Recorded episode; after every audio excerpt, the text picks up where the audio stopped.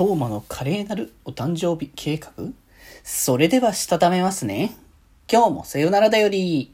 はーい。どうも、皆さん、こんばんは。デジェジでございます。はい。この番組は、今日という日に、さよならという気持ちを込め、聞いてくださる皆様にお手紙を綴るように、僕、デジェジがお話ししていきたいと思います。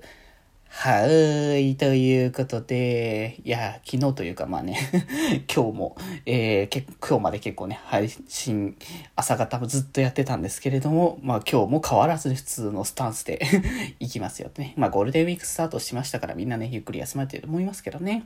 はい。ということで今日は、えー、デジモンセーバーズ語りですね。はい。えー、ということで今回は第7話、えー、トーマの休日、えー、爆裂ボンバー何もですね。はい。ということで、え今回はトーマがメインのね、回というところで、まあ、前回も言いましたが、それぞれ主要キャラクターがそれぞれ、えー、メインでね、出てくる回というところで、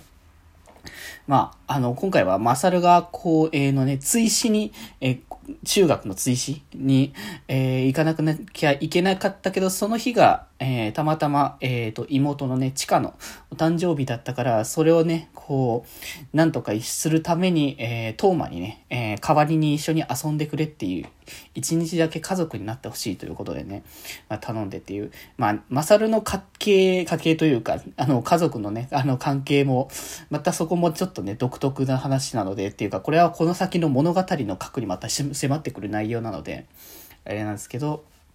まあ、そんな中でこう頼まれて、で、まあその、トーマの方の家族関係の方も結構まだこの段階だとふわっとぼかしはされてるけれども、まああまりこういった家族的な絡みがあまりなかったみたいな感じのね、表現をね、されているというところで、まあそんな中でこういろいろね、頼まれて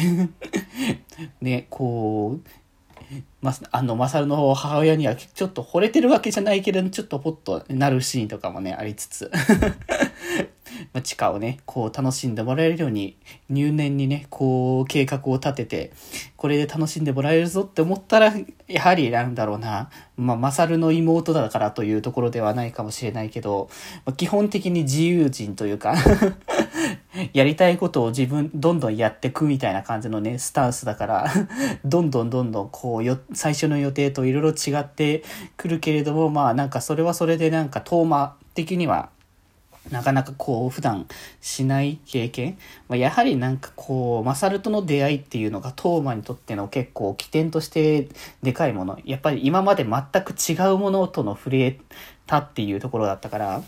そんなところで、えー、いろいろねその家族というかそういうのをちょっと感じながら、うんまあ、実際そのちょっと回想シーンで、えー、トーマが幼い頃のねあの、エピソードみたいなものはちょっとふわっと出てきてっていうところで、まあこういうのもこの先のね、ためというか、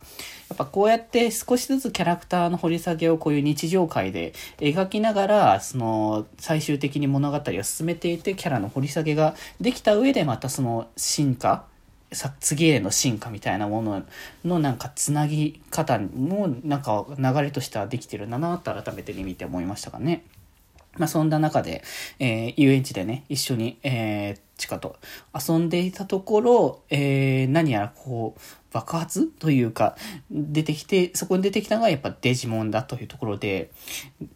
ボンバー何もですね、ボンバー何もあのサイズ感になるとでけえなって改めて思ったな。何もん系は基本的になんか、そんなにこう、なんだろう、ネタキャラ感も若干あるポジショニングだからこそ、なんか、あ、こういう感じで敵のキャラ出てくんだなっていうけど セリフもいちいち笑うなって感じもしましたけどね。で、まあそんなね、ボンバー何もに対して、こう、地下たちをね、守るために、えー、トーマがね、あの、助けに入って、でも、えー、トーマ、倒そうとしたけれども、そんな中で、こう、ボンバーナニオンが大量の爆弾をあの抱えて巻き込もう、みんなを巻き込んでしまおうという魂胆であの動いてたけど、そんなことしたらね、周りに影響が出てしまうというところで、で、まあそんな中で地下が花火を見たいっていうのをこうキーに、ボンバー何も高く、あの打ち上げて、えー、空で爆発させるっていうね、そういう計画を立てて、あの、吹っ飛ばした上で攻撃を当てて爆発させるというね、盛大なね、花火を、上げて、こう、締めっていう形でね、まあ、地下も、あの、見たかったね、花火も見えて、まあ、トーマと一日楽しくね、遊べて、こう、大満足なっていうことで、まあ、ほんとその、トーマのね、こう、ちょっとしたまた、こう、今まで出てた部分じゃない、あの、一面が見れる回だったんじゃないかな、というところで、うん。ということ次回は、えーと、吉野の、えー、メインの話ですね。玉残しっていう感じの